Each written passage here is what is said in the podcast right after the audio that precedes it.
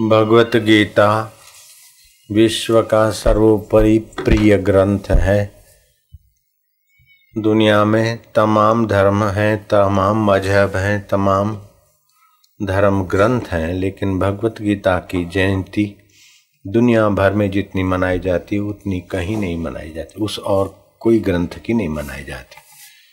भगवत गीता ये भगवान के अनुभव की पोथी है। भगवत गीता में रामदेव महाराज का जो तत्व ज्ञान है कि रामदेव महाराज कहते थे, रामदेव के रामदेव महाराज जी का वचन कि ये मिथ्या संसार है और गुरु बिना आत्मा का ज्ञान नहीं होता है। ये बात गीता कहती है, तमेव शरणम गच्छ सर्वभावे न भारत भारता। उत्तिष्ठ जागृत प्राप्य वरान बोध्यत उपदेश ज्ञानम गान्यना तत्वदर्शिना उठ जागृत हो जा। तुझे उपदेश देंगे वह ज्ञानी तत्वदर्शी रामदेव महाराज भी कहते हैं कि गुरु के बिना ये ज्ञान नहीं मिलता। एक ही बात है जो गीता कहते वो रामदेव महाराज कहते तो एक ऊँची बात कह रहे रामदेव महाराज। तो गीता एक ऐसा अद्भुत ग्रंथ है कि आप जिस कर्म में जहाँ भी हैं, वहीं से आप ज्ञान के द्वारा उस परब्रह्म परमात्मा का साक्षात्कार कर सकते हैं। कर्म करते तो कर्म को ही आप योग बना दीजिए, भक्ति करते तो भक्ति को योग बना दीजिए, और विचार प्रधान ज्ञान मार्ग है तो ज्ञान को ही योग बना दीजिए। योग का मतलब है अपने परमेश्वर से, अपने आत्म स्वभाव से एकाकार होना। योग शब्द गीता में चौसठ बार आया है। तस्मात योगी भवा अर्जुना।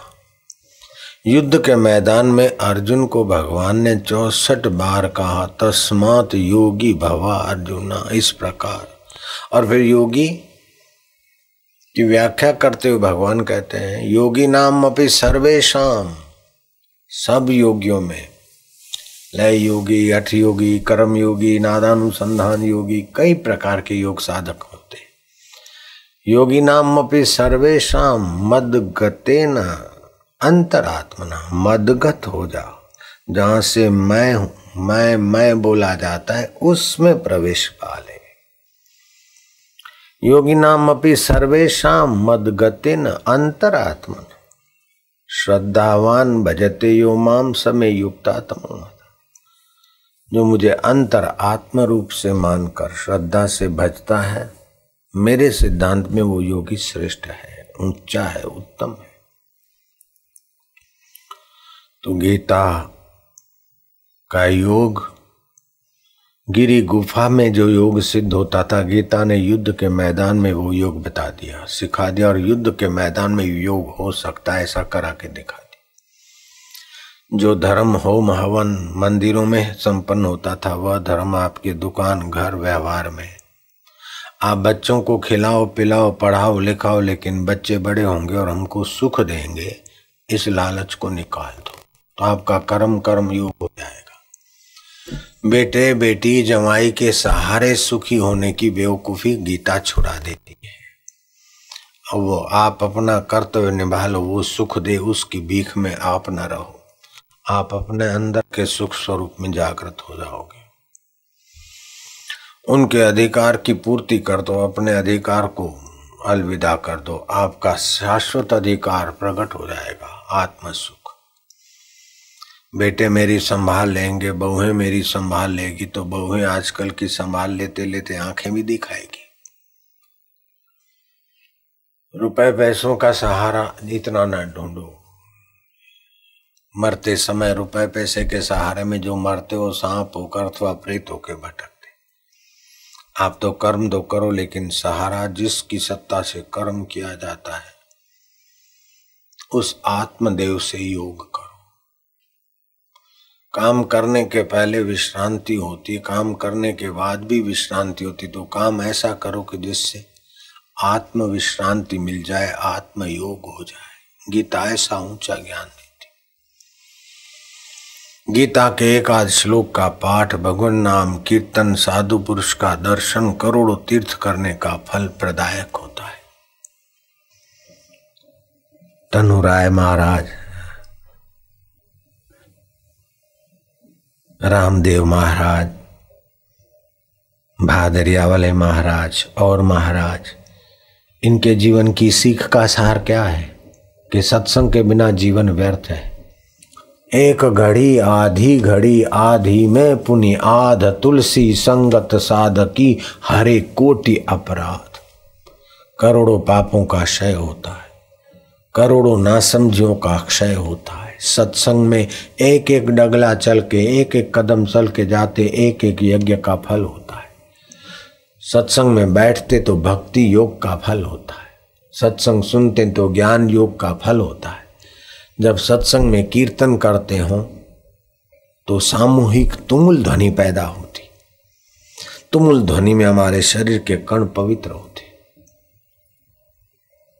जब ही नाम हृदय धर्यो जब ही नाम। हृदय धर्यो।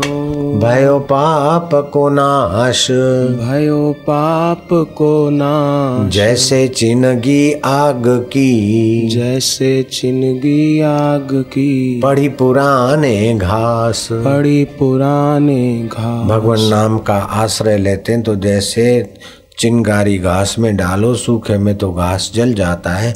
ऐसे पाप वासना और बेवकूफ़ी का शमन करने वाला भगवान का नाम है गुरु मंत्र है। रामदेव महाराज कहते थे कि गुरु के बिना सब व्यर्थ है। कितना भी तप करो, कितना भी करो गुरु के ज्ञान के बिना व्यर्थ।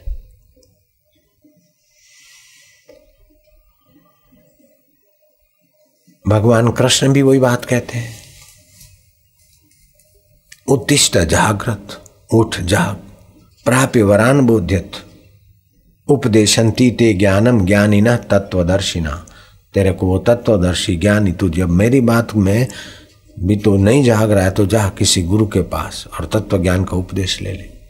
कैसे जाएगा? बोले तत्विधि प्रणिपाते न विधि सहित नम्र होकर, श्रद्धा भक्ति से गुरु के पास जा। तत्विधि प्रणिपाते न प्रणिपात हो जा, परिप्रश्ने न सेवया। उपदेशंती ते ज्ञानम ज्ञानी न तत्वदर्शिना फिर तुझे वो ज्ञानी संत उपदेश देंगे तत्वदर्शी तत्व के ज्ञान के अभाव में ही आदमी दुखी होता है। तत्व के ज्ञान के कमी के कारण ही आदमी क्रोधी होता है, चिंतित होता है। सिगरेट फूकने से और क्रोध बढ़ता है। दारू पीने से, सिगरेट फूकने से, मांसाहार करने से और स्वभाव में जलन पैदा होती। हम जलने के लिए थोड़े आए खिन्न होने के लिए थोड़े आए माधव सिंह के राज्य को शत्रु की सेना ने घेर लिया और आज ये इतना नुकसान, आज इतना नुकसान और शत्रु आपस में मिलकर देश को अब बचाना मुश्किल है। चिंतातुर माधव सिंह और सेनापति। इतने में एक कठियार आ गया।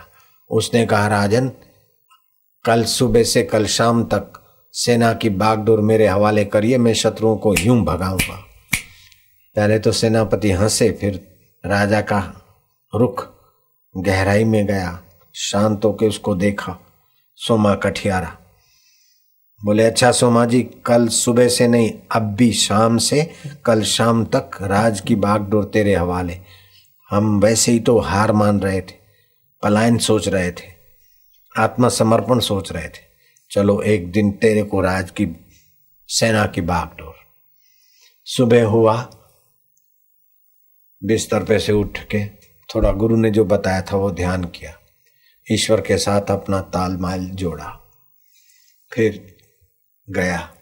सेना का पड़ाव था जंगल में, और ऐसी जगह पे पड़ाव था जहाँ शहद के छत्ते थे, बड़ी मक्खी, छोटी मक्खी।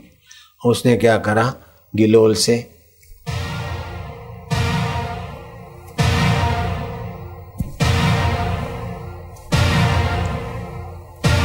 बस, मक्खियाँ उड़ी, कोलाहल बिल्ला तोबा तोबा मक्खियाँ मक्खियाँ काट रही हूँ, मक्खियों को भगा एक दूसरे के है। इतने में सोमा ने कहा, वार वार अटैक तोप के गोले वार अटैक अटैक शत्रु पर हावी हो जाओ हाथी चिंघाड़ने लगे भगोड़े किंघारने लगे